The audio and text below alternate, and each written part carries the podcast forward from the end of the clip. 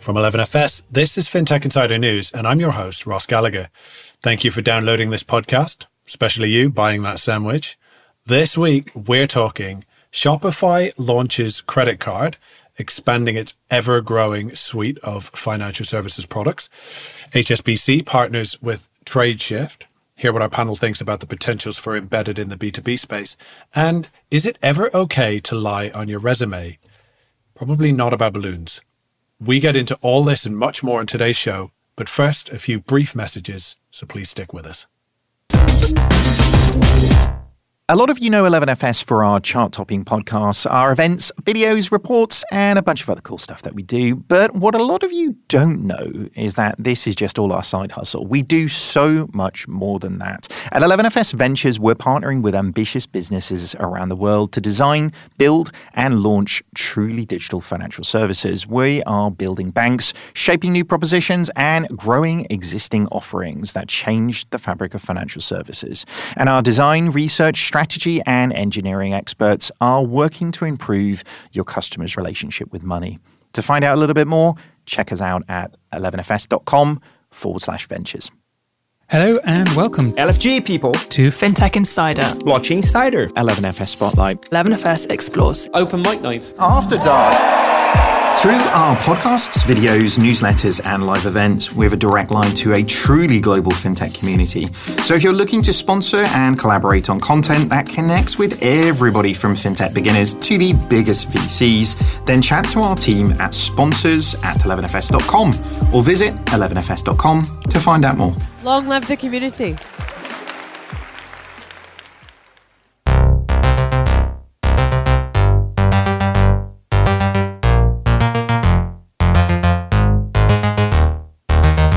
Hello and welcome to episode 768 of FinTech Insider.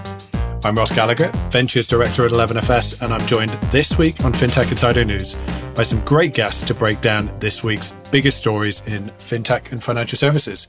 Firstly, I'm joined by my 11FS colleague, David Barton Grimley, Director of FinTech Strategy. David, as ever, great to have you. What's, uh, what's been keeping you busy lately?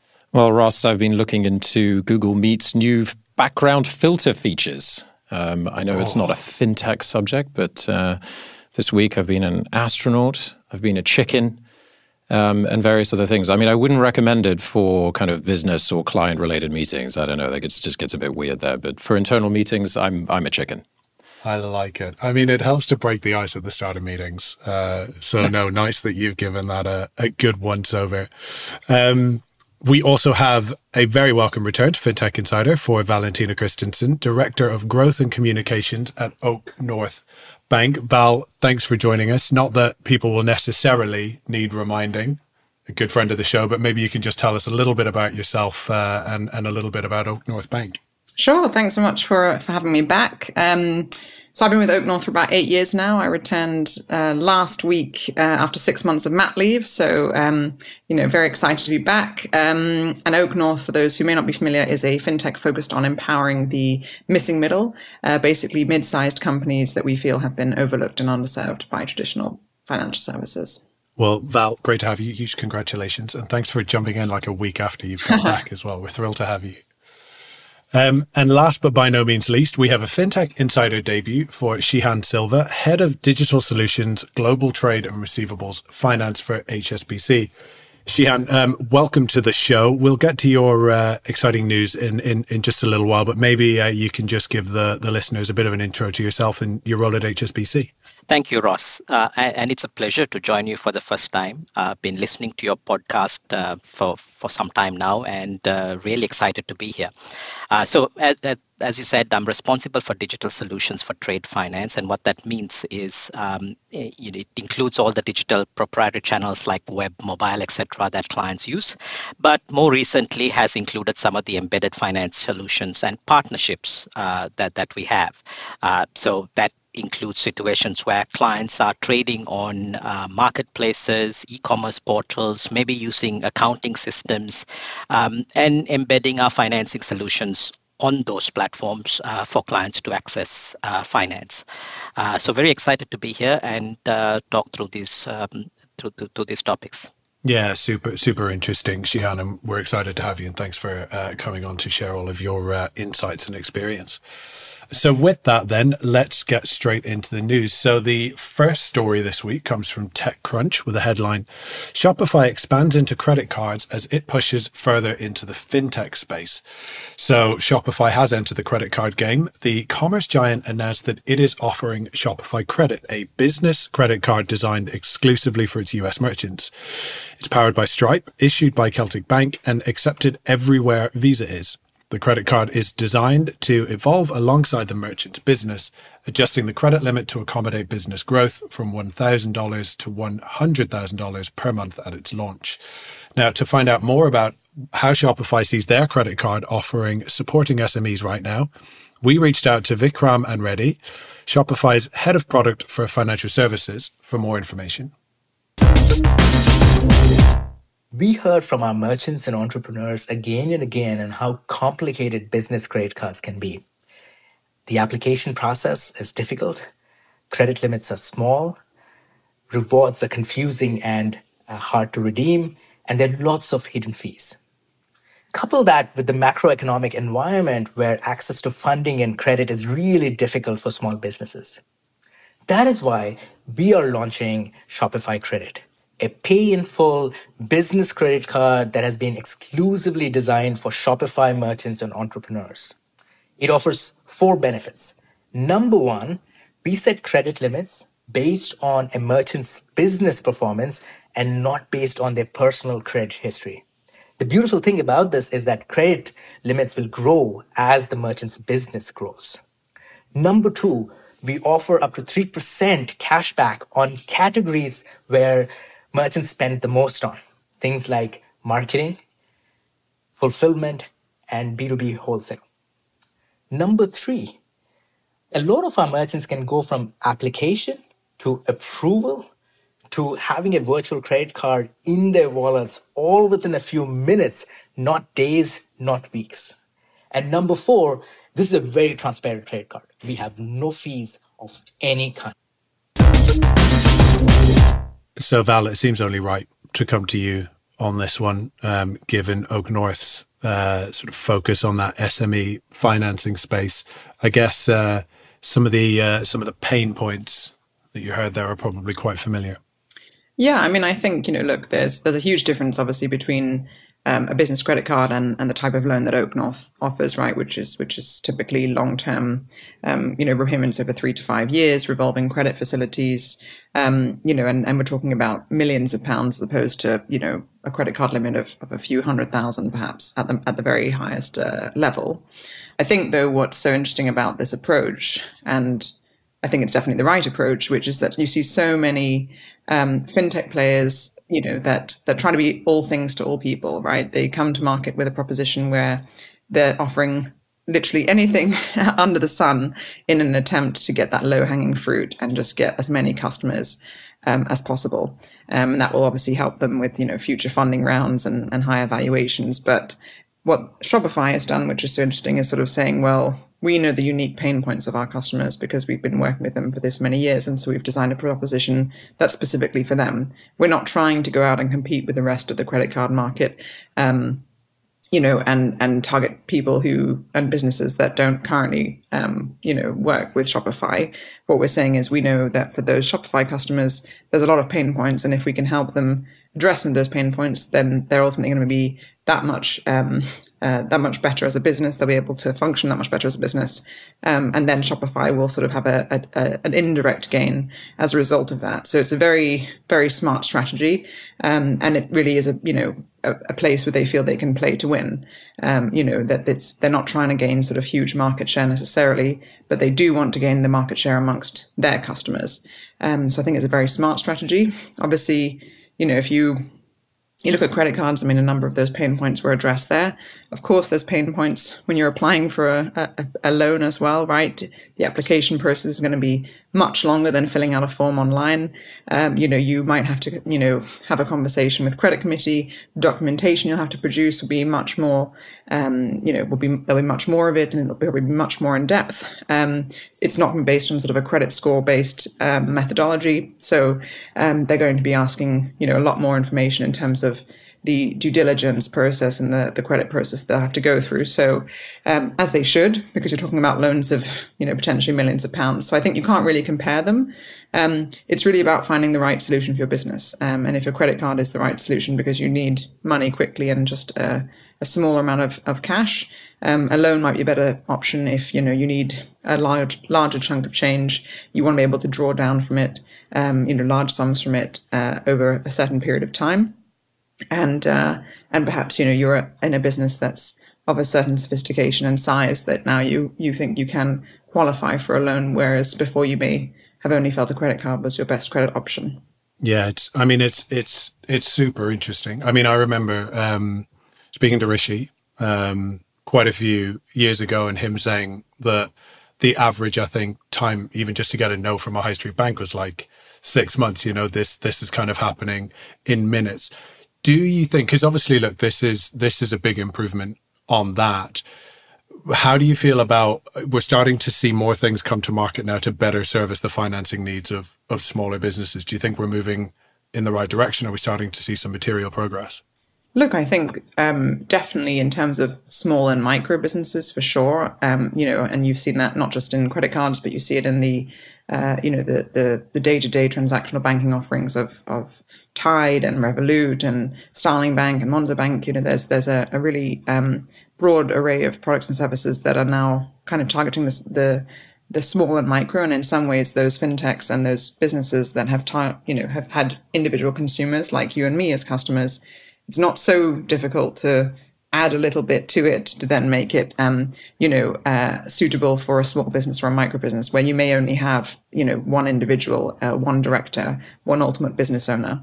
Um, obviously, though, once you get to that mid-sized company, which is really more where OakNorth plays, and you're talking about revenues of 2 million up to 100 million uh, every year, then, you know, needs become much more complex. Um, legal structures become much more complex. Um, and that's where I think, um, you know, there's still a huge amount of work that needs to be done. Um, you know, that just requires that um, additional level of analysis, that additional level of due diligence, um, which obviously takes time, technology, investment, um, and uh, and those are things that uh, I don't think we see enough of in the market. The sort of targeting those those mid-sized companies, but certainly, yes, I think it's great to see. Uh, more offerings for small and micro, and hopefully, oh, in time, we'll see um, that investment going into the mid-size as well. Completely agree. Um, Shehan, what sort of stood out for you um, when you read when you read about this uh, this story, this product? I think it's very exciting because if you look at uh, a lot of the marketplaces, there is a need for these merchants to have access to some form of credit, right? So um, the, the, the fact that uh, Shopify and other marketplaces are coming up with solutions attracts these merchants to that marketplace because it helps them to sell more. Uh, they have an ability to, um, you know, a, a source products and services that help these merchants produce stock goods and ultimately that indirectly as well mentioned um, allows the the the the, uh, the Shopify to to get more uh, business as well. So I think uh, that that's very exciting.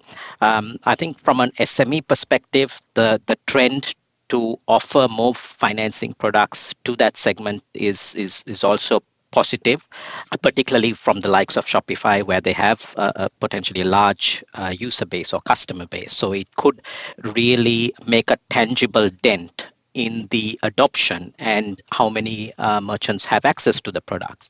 Um, and it's complementary because you know different entities whether it's hsbc or other entities may do loans. And there is a place for cards and for loans depending on the size of the customer depending on the strategic nature of the goods being purchased depending on the size of the transaction. Uh, so um, all of this fits in quite nicely to make sure that we are meeting customers needs. Yeah i completely agree. I completely agree. And i think there's something in it as well around you know the fact that this isn't necessarily based solely on credit checks that this is based on the, the performance of the business val? Yeah i mean i, I think you know that that's that's it. It's it's based on, on that unique information that shopify has on the customer. And that's so important because as I say, you often get the experience as a small business where you go to an institution and you're sort of given a menu of items to choose from. And that's really whether you go to a neobank or, you know, one of the big five.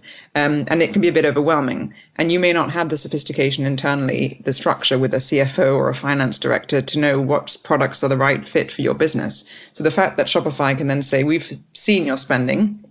We've seen how your business operates and we, this would be our recommendation to you. Um, you know, you're kind of doing a lot of the hand holding with them, which um, I think, you know, those small and micro businesses that are starting out will really appreciate. You know, if you're a bigger business, a mid-sized company, you probably have a, an FD, a finance director or a CFO, um, and you've probably, you know, had the same credit card for many, many uh, years, and you've probably got a credit limit that's working well for you. Potentially you've taken out loans before. Um, so it's just a bit different and, and, you may not benefit as much from um, that kind of handholding. Um, but I think, you know, certainly for those smaller micro businesses. Um, so again, I think it's just a really smart move from Shopify of knowing their customer and saying, um, we think we have a right to to win here. Um, so you know, let's let's go for it. Yeah, no, I completely agree, and it does feel that little bit more. Um, friendly is the wrong word, but it does feel that more like a partnership. They're kind of working with you, helping to sort of grow your business. Um, David, uh, what were what were what were your thoughts on this? And I think Shehan mentioned in particular that sort of the notion of putting that finance at the point of need, right? I know that's something that you're particularly passionate about.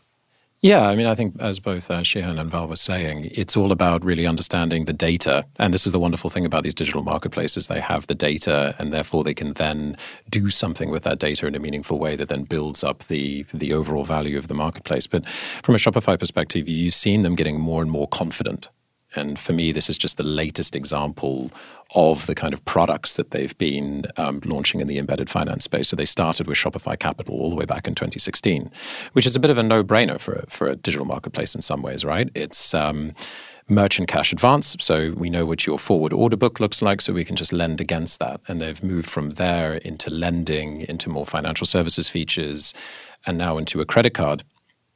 And you can see what they're doing here, right? They're becoming more and more like a full service financial services institution for businesses that trade online um, which is very interesting for their business model because they're taking it way beyond the, you know, very small shops that that use us, and in fact, actually maybe up into the slightly larger businesses because you, cause, you know you're getting larger and larger businesses with more of those complex needs that Val was referring to, using platforms like Shopify to to run their businesses. So I think it's a very interesting area to move into unsecured credit, unsecured lending for a small business, albeit at a very small bite size. And it'll be interesting to see where that takes them. I totally agree. One thought, David, and we're over on time, so we need to be quick. But just as you were saying that, and it's great to have a one stop shop, but I guess I'm thinking about the news that we saw this week with like Etsy holding back funds and really pushing sort of small um, small retailers into quite difficult financial positions. Is there a risk for businesses in everything that you've just described that Shopify becomes a little bit of a uh, a single point of failure. Yeah, absolutely. I mean, you know, a lot of the problem for the businesses and even the consumers is you don't really understand what the bank is that sits behind this, right? And this is where some of the regulatory pressures uh, come in around how viable banking as a service actually is. So you look at it from a customer, and I actually have a, have a real, real case of this. So I have eBay holding money of mine in a wallet that they won't release until the person who's bought my sofa uh, is able to scan a QR code. So this is exactly the same same kind of issue, and I don't know when that's going to happen. I haven't had any contact from her, so I don't know whether or not she's received the sofa. It's exactly the same kind of problem at scale. There's definitely a transparency issue, which over time needs to needs to get resolved. I mean, we also just don't know how liquid these firms are, right? Like how liquid is Etsy? I'm trusting my money and my business with um, this huge funded startup funded business. Like how viable is it? Yeah. All right. Um, our next story comes from AltFi um, with a headline HSBC launches embedded finance venture with fintech Tradeshift. So, B2B fintech Tradeshift has secured $35 million in funding from HSBC as the two jointly launch a new venture creating an embedded finance solution and financial services app. HSBC and the Danish fintech will create a range of digital solutions across both Tradeshift and other platforms. This will include payment and fintech services embedded into trade, e commerce, and marketplace experiences. So, Shehan, obviously, great to have you here to discuss this. Um, maybe you can just give us a little bit of the background on how this joint venture uh, came together. Oh, sure, Ross. Um, so we've been working with uh, TradeShift for a few years now, uh, and and if you look at banks and these fintechs in the past, for a few years we've been uh, integrating with these fintechs and providing solutions to the larger customers. Now, TradeShift is also um, a, a network. It's got the larger customers, but it's also got a massive number of SMEs and smaller customers. And the opportunity is that uh, similar to what we've been discussing before, it's about how can you embed finance to make that finance available to a large number of smaller suppliers. Um, and, and, and that's how the joint venture um, idea came about to be able to offer uh, financing to these suppliers. Uh, to do this, there are three broad areas that, that, that we need to focus on. One is, of course, the, the users, the traffic, the suppliers, and that's where uh, it allows TradeShift to focus on building that network, building that traffic, providing solutions to users to uh, increase the throughput through their platform. It allows HSBC to um, develop financial propositions. And the JV comes in the middle to have the technology to bridge the two and to provide these financial services apps that can be embedded within TradeShift to offer the products that or propositions that HSBC develops. So, so I think that's the that that that's how it came about. Um, so the JV will, will will really be the best of both worlds: the the technology from TradeShift side, the balance sheet and expertise on um, on on financing products uh, from HSBC, um, and the ability to take that to to many geographies around the world. Yeah, it's an amazing insight, really, into both how it came together, but then I suppose the benefits both for HSBC and TradeShift, and of course um, end users.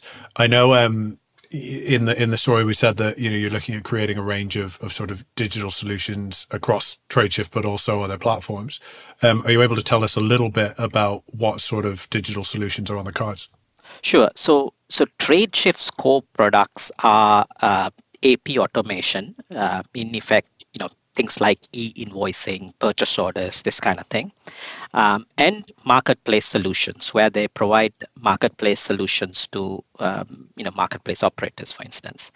What that means is that users on TradeShift um, or customers on TradeShift, whether that's the big buyers or the large number of small suppliers, there's there's a lot of invoices, purchase orders, trade traffic that is moving between these customers.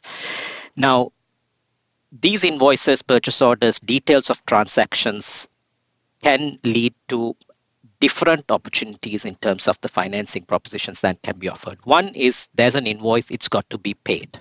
So there could be payment products uh, associated with that, things like wallets or simple payments. Uh, secondly, there could be financing products. So there is an invoice, it's got to be paid on a particular date or it is paid in at a future point and that money needs to be advanced now. Um, and, and and then it becomes whether it's uh, receivables or payables financing uh, where uh, cash flow needs are delivered that way. Um, thirdly there's also an opportunity for card products so, similar to how uh, we just spoke about Shopify, there is a transaction. It has been a trade transaction where someone has purchased something from someone else. Uh, there is an opportunity to use a card. And of course, then finally, there is also some element of foreign exchange that could be involved. So, it, it's, it's kind of a broad cross section of products, I would say, across payments, across foreign exchange, across financing, uh, that really brings everything together to make sure that that transaction of buying and selling um, can be fulfilled from the from the financing solutions that are needed. Yeah, and and really interesting what you're saying. I mean, lots of lots of different use cases, but I think also lots of different pain points within each of those use cases that you could really help to solve for. Um, Shehan, you mentioned in your previous answer about different geographies. I guess what what markets do you see as being um, sort of key to this? So both TradeShift and HSBC have a very wide footprint. Um, you know, we, we have a commercial banking basis in in uh, over 50 countries, and that really allows us to take this uh, far wider than than um, one or two countries. Uh, so I would say, Ross, instead of saying which countries we are starting with, there are a few parameters that will help us decide where to go, um, and and those could are based on where the clients and the need is. So whilst um, you know embedded finance and accessing finance via platforms is um, you know common in several markets, some markets are more advanced than others. So client need, client traffic, that's the first uh, angle there. The the second is uh, where the regulation, governance, digital solutions, digital embedded finance is is is positive. And and uh, we see more markets that that are open to this. We see more markets that have passed uh, regulations uh, around uh, digital invoicing for instance. Um, so that that clearly is, is some countries mandate that invoicing should be done digitally only. So so then clearly those markets become a priority because there will be more more uh, digital invoicing traffic to to finance. And then finally where both from a TradeShift perspective and from an HSBC perspective, where capability and investment exist for us to be able to develop products. Um, so you know there's uh, uh, you know a, a, range of markets that meet these these parameters uh, i would say across asia europe and the americas where um, we would be looking to um, deploy this capability yeah it makes a lot of sense Shehan, look it's great to have you on to sort of give us that peek behind the curtain um, into the the sort of background and how this all came together. So so thank you so much for that, um, David. Uh, you know we mentioned some of those. Uh, those pain points, I suppose, particularly in that sort of B2B world, it feels like there's a real role potentially for embedded to start to solve for some of those. Yeah, and I feel like the entire fintech industry has been excited about and talking about the potential for embedded finance in in the trade finance um, and supply chain area for a very long time now, and. I think it's wonderful to see this example, and, and I hope maybe it is a, a, bit of a shining light for other banks and for other use cases to get into this. I wonder whether there's a very interesting moment in time that's happening right now, right? Like businesses that exist in very very complicated supply chains always need capital. I mean that's that's been the that's been the case from day one. But what we have at the moment with COVID, with the war in Ukraine, with the um, supply side crunches that we've been having, a real issue actually for businesses that exist inside very very complex supply chains and TradeShift um, have an index themselves um, that they released, actually, their, their, Q1 2023 index showing that economic slowdown has left firms sitting on record inventory, um, which means that the need for cash is way more pressing, I think, than it's than it's ever been. So, the business case for a very large bank like HSBC, in some cases, becomes a little bit more academic. It becomes much clearer you know, we can make an investment and we can actually make a return on that investment in a way that perhaps we couldn't before because the the need is more pressing.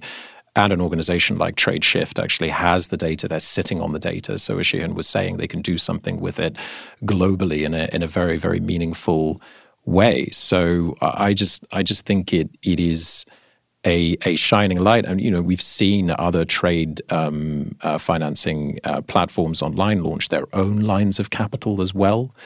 Um, so, yeah, uh, hopefully this year and next year we'll see more and more growth in this area.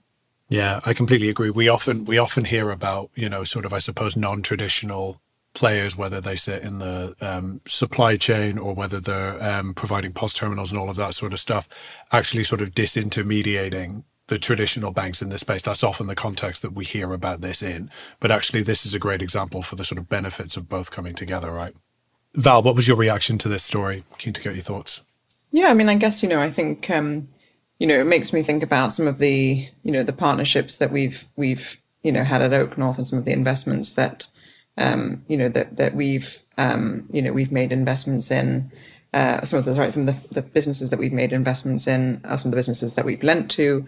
Um, you know, we obviously have lots of kind of partnerships at the back end, right? The you know, with ClearBank and Comply Advantage, TrueLayer, and, and at the front end, we've partnered with you know the likes of Monzo and Raisin.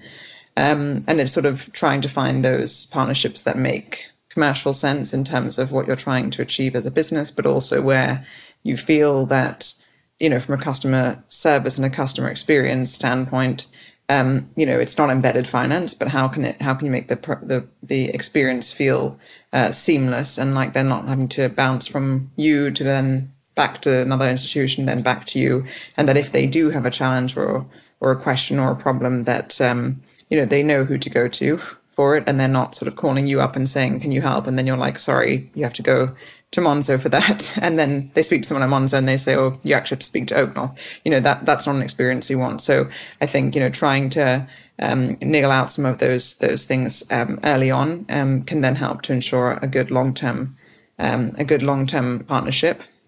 Yeah, completely agree. And look to your point as well. I mean, a better experience and better outcomes for end users, right? Um, okay, well, look, I am going to take us just for a quick break. Uh, so we'll be back with you very shortly. FinTech Insider community, we need your help. The 11FS Awards returns on Wednesday, 15th of November, and we will be celebrating the people and businesses from across the globe who are helping to move the industry forward.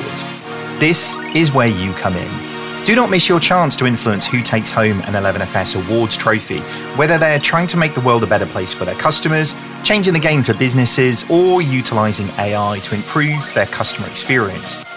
We want you to tell us who is building the best stuff. Submit your nominations right now at 11fsawards.com. That's 11fsawards.com.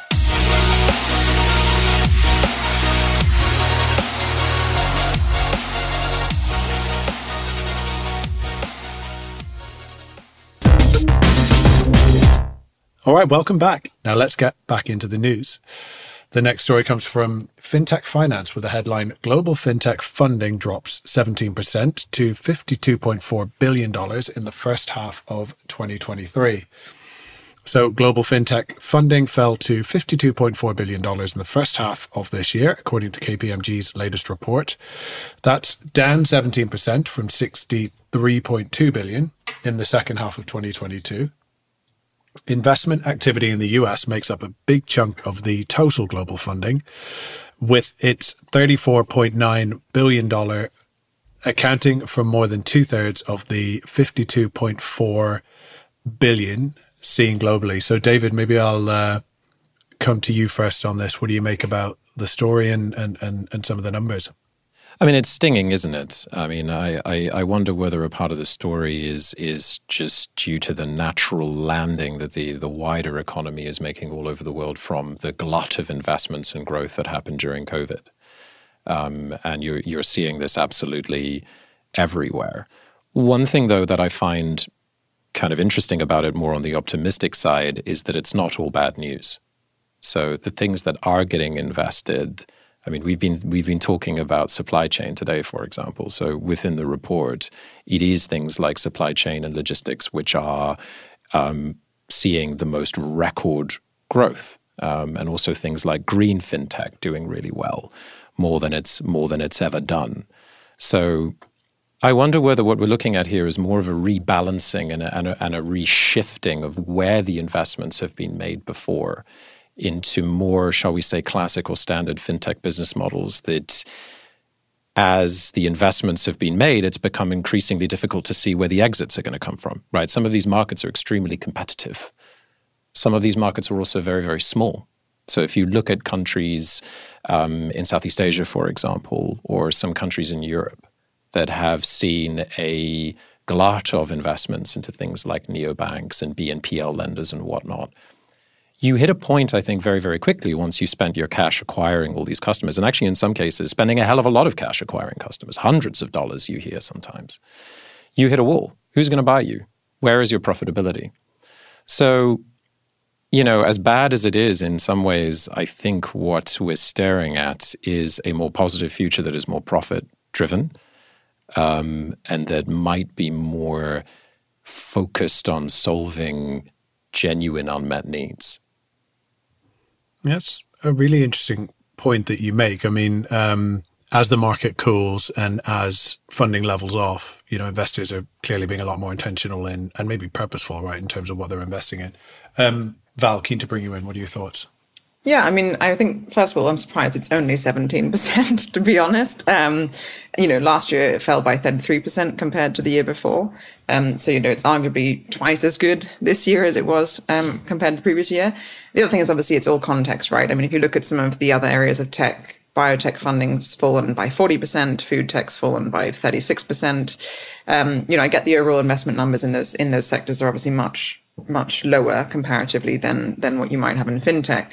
But even tech overall is still down 37%. So 17%, you know, is, is isn't too bad. And I think, you know, um, kind of David's point, it's it's about the industry sort of growing up. And as we know, part of growing up, you you know you have to go through puberty. Um, this is a sort of the sort of slightly uncomfortable period. Um, you know there's a lot of unwanted change um, you know change that often comes along very quickly. You're not quite sure how to deal with it and maybe you don't necessarily want to talk about it. Um, but it's change that kind of has to happen um, in order to kind of take that necessary step to adulthood. And, and what we'll hopefully have is at the end of this you know as david kind of put out more more sort of mature fintechs fintechs that um, have managed to build really um, resilient business models. And I, I, you know, I think the number of fintechs that weren't profitable for a really long time and have in the last 18 months switched to profitability, even if it's just on a month by month or quarterly, you know, on, a, an initial quarterly basis, um, you know, is, is a really positive thing. And you've seen that in the wider tech sector, right? Uber obviously, um, has, has just become profitable for the first time, you know, after, after many, many years and several years being a listed company. So I think, you know, it, it sort of drives some of that maturity, um, which which is really important um, for the future of the industry. Yeah, it's interesting actually because I think the headline, the story reads as as quite a negative one, but actually there's a good amount, I think, of optimism, Val, coming both from yourself and and, and DBG. Um, and actually, the puberty analogy is is helpful, right? Like it's it's an uncomfortable time, and like you said, um, sort of, I suppose, young and fun businesses are having they're they're going through this process, this uncomfortable process of having to become more, as you said, mature, resilient, and I suppose sustainable. Um, and we have seen, look, we've seen the high profile sort of like down rounds and layoffs across the sector and all of that sort of stuff, right? So it is uncomfortable. Um, Shehan, what was your uh, what was your sort of reaction to this story, and, and, and how do you think this uh, this plays out over time as we move forward? Yeah, I think uh, a few thoughts. I think the uh, expectations have changed in terms of the interest rate environment and the macro environment, right? So, so I think there are um, apart from the uh, profitability situation or the the, the background around uh, fintech in general, the environment has ha, has changed, and it might be uh, for a period of time. It is not going to be for a decade, right? So what that means is that um, the sources of funding have other uh, channels to get that return. And also, uh, you know, from a larger bank's perspective, when we look at investments, we look at returns. So, you know, you're discounting the future cash flows at a at a higher rate, which means your expectations are higher. So so that's one angle that could explain the drop, and also the fact that that that drop may not be a long term thing, but uh, um, you know for a period of time. Uh, the the second is I, I actually do think that uh, it is a positive thing from the perspective of uh, making sure that uh, fintechs take a step back and think about how to get to profitability, how to get to scale um, sooner. So, so I do think there is an element of growing up there that uh, you know makes this uh, a, a, real uh, serious contender when it looks at profitable businesses of the future. Um, and and finally, there is also for uh, you know large organizations with the with the valuation declines that have happened, there are opportunities out there as well to to partner with, invest, uh, acquire, whatever it might be with with with some of these fintechs. So so so the bottom line is, I think um, it's it's potentially a short term blip. Uh, I think there are uh, silver linings in that, uh, whether that is whether that be for the industry or whether that be for the larger organizations to partner with and invest in uh, some of these fintechs as well. Yeah, as ever. I mean, it does feel like there's real opportunities. Shehan exactly as you say. Um, David, I mean, I guess temporary blip or or sort of more more permanent shift. Keen to get your thoughts, but equally, I suppose it doesn't necessarily feel like we're going to return to those sort of halcyon days of endless VC funding and new unicorns announced sort of what felt like almost every day or every week, right? No, absolutely not. Um, and probably for the better, I would say. Um, however, you know, it, it still serves to boot that bringing a financial services product to market is extremely difficult and complicated, right? No matter no matter how you how you split it, and getting a banking license is also very very difficult. And in order for these businesses to remain successful, there's going to be a long time where they are unprofitable, and we do still need venture capital to be taking risk. Um, and taking risk with underserved segments that are just more difficult to lend to and more difficult to serve. So, at the one time, it's it's it's very easy to say, oh, you know, we absolutely need to drive profitability, and you know, we need we need we need to have that path. But but on the other hand, it would be worrying if the risk appetite is withdrawn so much that we don't get the innovation um, that we that we desperately need. No, completely agree. Um, Val, final word to you. Yeah, I mean, it, it just sort of makes me think of this um, this post I saw from one of the PayPal founders on LinkedIn um, earlier this week, and they sort of said, you know, um, categories don't just pop out of thin air. You're always replacing something. We enjoyed music before Spotify. We found vacation rentals before Airbnb. We messaged coworkers before Slack. We hosted SaaS before AWS, and you know the list kind of went on. And I think there was so much of you know these solutions without a problem. Um, you know there was there was so much silly money going around and silly valuations going around. I mean, you know the down rounds in some ways are sort of like moot points because you know if you're on if you're listed your your share price goes up and down and no one's like you know sure they mention okay share price is down by x percent um, and it's up by x percent but it's sort of like it's just the way of the market. Um, and that's that's going to happen in in in the private markets as well. Um, but i think what it hopefully means is that you're going to end up with um, you know not only um, you know new categories being created but also um, you know businesses from existing categories, but doing things in a much better way and really genuinely innovating, you know, as, as David says. Um, whereas I think before you almost could become a, bit lazy because you knew there was uh, so much um, easy money uh, flying around. Um, so hopefully we will actually see a huge amount of innovation um, and, and a different sort of um, generation of entrepreneurs kind of coming out of this um, you know the best the best um, entrepreneurs thrive in times of turmoil, right? And we saw so much innovation come yeah. out of the financial crisis. So I'm sure we'll see the same uh, coming out of out of this kind of cost of living crisis too. I think that's it, and I think that's the ultimate, I suppose, note of optimism. But I think as well, we've touched on quite a few sort of lessons that can be learned over the last 15 years since the um, the financial crisis as well It can be um, sort of carried forward. Um, all right, I'm going to move us on to our next story, which comes from the Evening Standard with the headline Snoop snapped up by Vanquis. So, former Virgin Money boss Dame Jayne-Anne Gadhia's money saving app Snoop has been sold to a specialist bank four years after launching. Vanquis Banking Group said it had acquired the fintech platform for an undisclosed sum. The takeover is expected to help Snoop grow by bringing it under the ownership of the banking group, which has 1.7 million customers and which focuses on consumers who have been declined credit from high street lenders. The Snoop app aims to save customers up to £1,500 per year and helps business customers monitor consumer spending trends to better understand their customers. It uses open banking technology to connect to a customer's bank accounts and credit cards and AI to sift through the retrieved data to find money saving opportunities on bad deals, poor value renewals, and wasteful subscriptions. So, Shehan, maybe I'll uh, bring you in first on this one. What I suppose, uh, what was your thoughts on the uh, the story, and I suppose the benefits to both sides for the partnership? Yeah, I think it's a it's an interesting one. Um, it's in the same sort of direction where the banks and some of these innovations or, or fintechs are partnering instead of the banks building some of this capability themselves.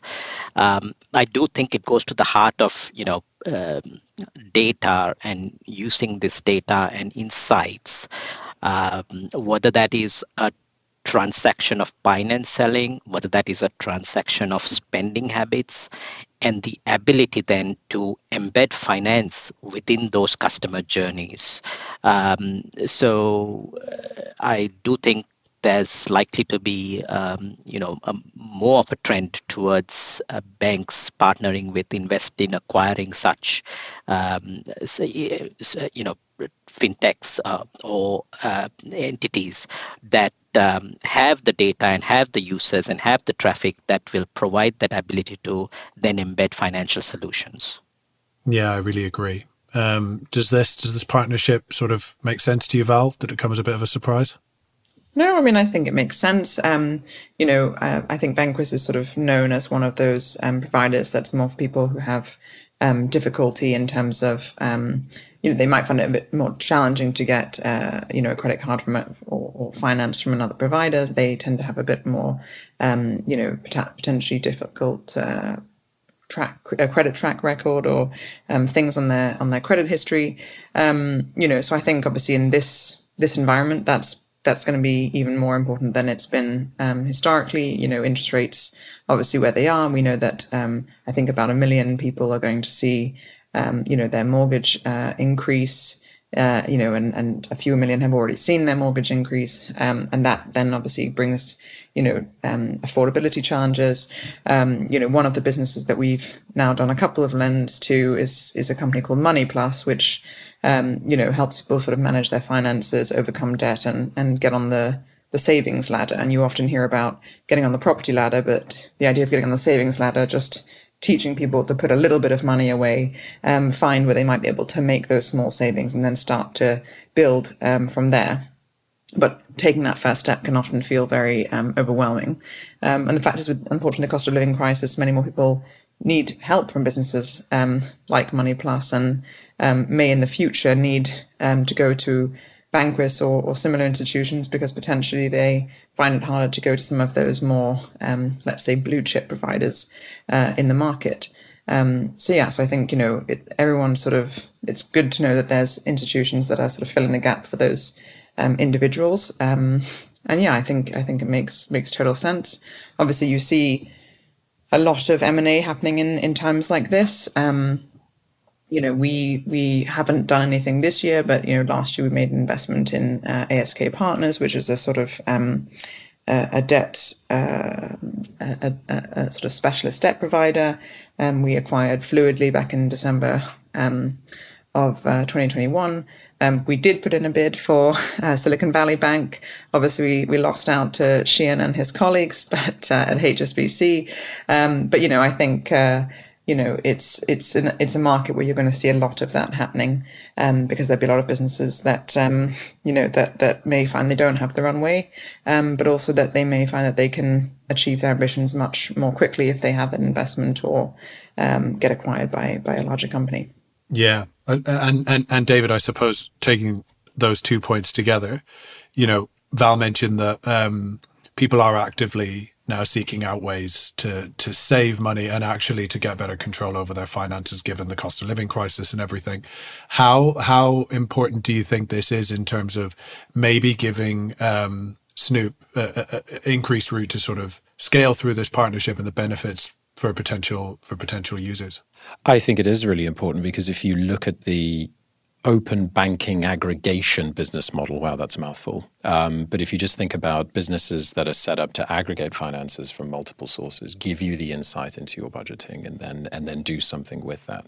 There's definitely been a real struggle to monetize that, right? So Snoop sell um, a, a premium subscription. A lot of the others do as well. But ultimately, that comes down to needing to sell a financial product in there somewhere in order to in order to make profit. And so with Vanquis's credit cards that in some ways makes sense. Um, it'll be very interesting to see what they do with it. Um, you know, do they keep it separate? Uh, do they integrate it? Do they spin it off as a as a new revenue earner rather than just trying to sell the own their their own credit cards? So it'll be interesting to see what they do. But I think um, you know to Val's point about consolidation and M and A activity, a partnership like this does just make sense. I think in some cases it's it's a little surprising that it's that it is a Vanquis. I think it's a very very shrewd move. um, and amazing timing. Um, but yeah, it'll be interesting to see how many more of these deals are done um, in other countries where open banking um, aggregation exists that allows these business models to to thrive. Yeah, Shehan, one of the things I'm I'm interested in here is I think Snoop is a great tool if you're already that way inclined, if you're already someone that is quite, you know, plugged into their finances, that likes to understand where they're spending their money, that likes to actively seek out ways to um, to to make savings and all of that sort of stuff. I just wonder with um, uh, sort of target demographic, which you know are people, as Val mentioned, that might struggle to get um, credit from sort of high street banks, etc. Do you think? I guess what are some of the challenges, or do you think they're going to be successful in actually really getting customers engaged with this type of product? I think depending on the, you know, I don't want to speak to Vanquis's strategy in terms of their segment and and and, and such like, but uh, if they do have the appetite and that is within their sweet spot in terms of the customers that they are going after, uh, then certainly the the data and insights and ultimately um, getting better visibility into the behavior of the customer um, will help, right? So uh, for and it's very similar to um, you know the work that we are looking to do with the JV and with TradeShift. Uh, we want to work with a larger number of um, SMEs and smaller customers. And the only way you're going to do that with that aspiration and with that target is to find ways to mitigate the risk and to be able to give that credit. And that requires more visibility, more real-time data uh, to understand what are they doing, where are they buying, where are they spending, how often are they getting paid, uh, who is paying them, all of that. So, so I think uh, you know as long as that target market matches, then the data, visibility, and um, you know all of that can can only help. Yeah completely. And look, Val, final word to you. How how do you think, you know, they can do this? They can sort of manage and roll out this partnership to get the best from it, I guess, for those those end users. Yeah, I mean, I think looking at it from the other perspective, because we've sort of you know talked about it from, um, you know, they they can, uh, you know, they'll be able to with those customers who might find it more challenging to get get credit from a traditional high street bank. Potentially if they had access to these type this type of data and insight they would be able to overcome some of the challenges that they have right? A lot of the time it's um, you know it's it's things that are you know i don't know maybe a, a, bit more at the surface level but it's you know again helping them to sort of reduce the debt slightly. It might be helping them to understand you know how an interest rate is going to impact them but i think sometimes someone just being able to see this is how you know this is how i'm spending this is my outgoings versus my incoming. Um, that kind of visibility can be very helpful. So I think using that to actually uh, help improve the financial literacy of those people, as well as giving them, you know, products that will help them to hopefully um, build up their credit score and, and get them um, the ability to, you know, to get credit from other institutions, helping them build up some of that knowledge as well. I think is is really key. So, um, you know, I, I hope that that's what they'll they'll also be thinking of as part of their strategy with this. Yeah, I think that's really nice because you mentioned earlier that um, managing your finances and getting on top of them can be completely overwhelming. So I actually think you're right. It's those initial sort of quick wins to help build their confidence, and then iteratively how you sort of move them along that journey. So I think that's um, that's exactly right. All right. Um, now for the section of the show called Big Click Energy, a quick fire roundup of some more click worthy news this week. Uh, David, what have you got for us? All right. First up, Banks accused of closing accounts belonging to British Muslims from Sky News. British Muslims are having their bank accounts closed without adequate transparency and recourse, representatives have claimed. The Muslim Council of Britain said individuals and organizations in the community were being disproportionately affected by this issue, leaving the group with deep concerns. The body has written to senior politicians across political parties to call for a review into decision making processes and the use of third parties in the banking sector.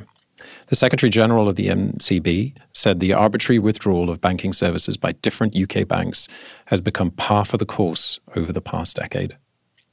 To find out more about the current challenges facing British Muslims from a financial services perspective, we reached out to Harris Irfan, CEO of Cordoba Capital Markets. There are two major challenges facing British Muslims uh, using banking services in this country. The first is a lack of financial products and services that accord with their religious beliefs. And that challenge is a function of lack of representation in the Islamic finance sector.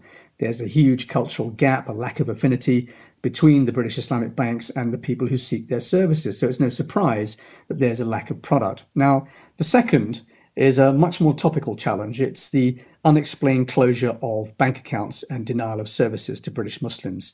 And it's taken the furore around Nigel Farage's bank account with Coutts to highlight uh, what British Muslims have been dealing with for many, many years. And every time we've raised it, it's been completely ignored. Now, I've been approached on a number of occasions by Muslim charities and Islamic fintech firms complaining that they've had a denial of services or a closure of their bank account uh, and I've, I advise them whatever I've been doing, which is I've learned to navigate this minefield by never making mention of the words Islamic finance or Sharia compliance or halal investment, uh, which is pretty hard to do when you run an Islamic finance business. I also think it's pretty ironic that it took a right wing populist to do us a favor and shed some light on what I believe to be a strong case of structural discrimination. Uh, I think banks need more diversity focus as part of their onboarding training. Uh, they need to look at their sanction list providers who need to get educated. There have been examples of a major mosque in this country that had its accounts shut down and it won an apology and damages because it had been wrongly linked on a global database to terrorism.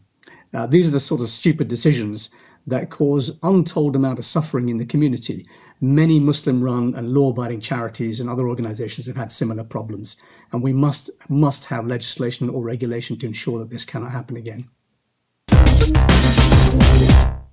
It feels in some way, listening to that, that this is just the tip of an iceberg. Um, and to maybe just to recap for some of our um, non UK listeners, um, the controversy over the last few weeks has been around this notion of a politically exposed person, which banks in the UK um, are able to make decisions to um, bank with a customer or close a bank account based on how exposed they are politically, both domestically um, and abroad. And it is not something that all countries around the world um, face. For example, in the US, they don't they don't have such a policy.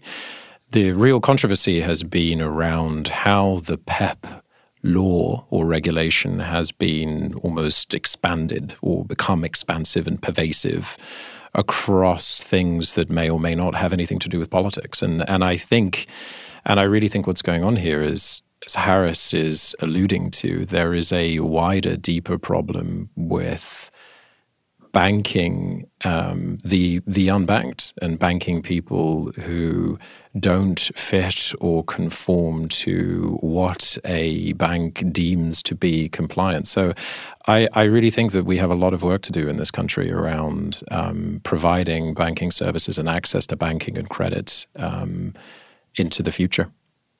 Yeah, and I think when you look beyond that sort of Nigel Farage circus, you know, if some good comes out of it, then it looks to be that some genuine wrongs um, are actually being sort of called out and exposed. Um, so we'll keep an eye on how this one plays out. Um, it's now time for our and finally section of the show, which, as ever, is a look at something a little bit more offbeat or light-hearted from the news this week. So this headline comes from the Daily Dot. Job applicant lists quote balloon animals on his resume. So, boss brings balloons to the job interview. So, many people add a few little white lies on their resume. But a dentist on TikTok shared that a job applicant listed, quote, balloon animals in the skill section of their resume, then was shocked when the interviewer wanted to see the balloon animals firsthand during their interview. So, TikTok user uh, Dr. Brady at Dr. Brady Smith, a dentist with over 263,000 TikTok followers, has garnered more than 412,000 views with his video sharing the story. So Brady lays out a scenario in which an applicant for the dental assistant position at his office listed balloon animals in the special skills section of their resume. He then added, quote, Then I bring balloons to the interview and you can't make balloon animals. Not only are you not getting the job, but I'm pressing charges, he jokes. To learn you're lying the whole time about that, like you belong in jail, you savage animal, he adds. Uh, that was a direct quote. Um, I don't even really know where to uh, start with this, as is often the case with our finally story. And I do think that producer Matt, whenever I'm on, just finds the weirdest ones that he possibly can just to sabotage me. Um, Val, what is this? I mean, look, I think you know you have that sort of that that bit at the end of your CV, which is sort of like other, you know, or like hobbies and, in, and other interests. And if you have space, it's sort of where you put stuff like, I enjoy reading, I enjoy playing tennis, whatever. um, I sort of feel like if you've got the space in your CV for that, then great, have at it. Um, I find I, I don't ever have the space. I'd rather use that space than to put some more um, information um, about me that's hopefully going to be relevant for the job. Um, and, you know, you can put other, you know, special skills that might be things. Um, you know, if I was going to put one, I would probably say like mentoring, right? Because I'm part of formal, both formal programs for mentoring. Um, I do a lot of informal mentoring. Um, I'm hoping to get a qualification later this year in mentoring, and I feel like that's something that would actually be useful for for any organization, and and, and hopefully could be a transferable skill if I'm if I'm managing people and so on. So I think, you know, for the sake of a CV, you know, you're trying to make yourself memorable or stand out, then you might get caught out, um, as was the case here. So, you know, maybe this is probably more advice for some of your listeners who might be looking at, you know, um, trying to get into the fintech world and um, looking at, um, you know, making the move from university into or, or from, um, you know, education into into the workforce. And and yeah, I just say, you know, it's it's better not to better not to lie on your CV. I mean, I can get by speaking French. I lived there for, in France for several years. I'm half Danish, so I speak Danish, but I don't put on my CV that I speak those languages because I don't feel that I'm very confident if I was to use those in a business context. You know, I certainly couldn't do this podcast, for example, in Danish because I have no idea how to say things like venture capital uh, in Danish, for example.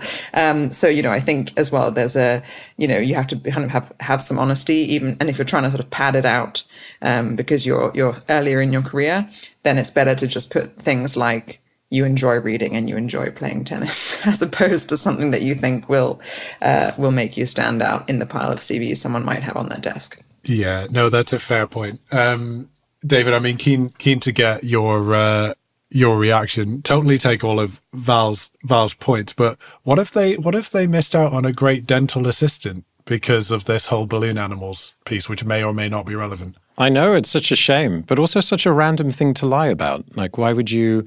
And why would you lie about that? It's how is that relevant to dentistry? I don't know if you're going to lie, like make it relevant to the, the job you're doing. It was a very interesting stat. Um, according to a survey by Standout CV, 55% of Americans have lied um, on their resume um, at least once. So, like, you know, this has got to be, this has got to be pervasive but back to your point around what to put at the end, I in some ways I can't um, I can't escape it because I studied uh, archaeology at university. So almost every single time I get asked, "What? Uh, how? How the hell is your qualification in any way relevant to the job you're applying for?" And like, what? Or, or can you please explain that that move? How did you move from digging a hole in a field somewhere to to fintech? I was, I was going to say, so you you could add in your special skills on your CV or resume, like good at digging. Great, I'm so good at digging. Great, great yeah. with a shovel. Shehan, what do you think? What do you? What was your reaction to this one? Yeah, I think uh, the the the stat really surprised me, to be honest. Um, and my thoughts are, uh, I think when you say line, I think uh, as David said, the relevance and if you get caught out line, then the lack of trust and uh, the downside is is significant, right? So, in in my view, um, you know, is, is it, lies should should should should not be there. Now, clearly on a CV, there's a lot of subjectivity, right? So, uh, you know, where you may want to um, express certain things, you may have certain views that uh, certain things were very successful, and it might have been uh, very successful is subjective, right? To one person, it might be one view, and to another person, another. And I think that's fine. But uh, this kind of um, um, uh, lie where potentially it's also not relevant to the to the uh, job you're applying for, uh, I think is a risky move and um, has um, uh, more negative uh, outcomes for candidates than positives. Yeah, I totally agree. I bet in that person's head as well, they felt like it was a pretty safe lie, I guess, precisely because it was irrelevant. Like, there was never a world or a scenario that they foresaw where someone turned up with actual balloons and said, all right, then go for it. Let's see what you can do. Uh, but people are weird, and TikTok is weird. So um, that's my that's my final word on it.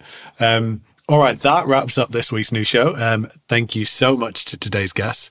Um, let's do a little once around the virtual room. Where can people find out a little bit more about you guys? David, let's start with you.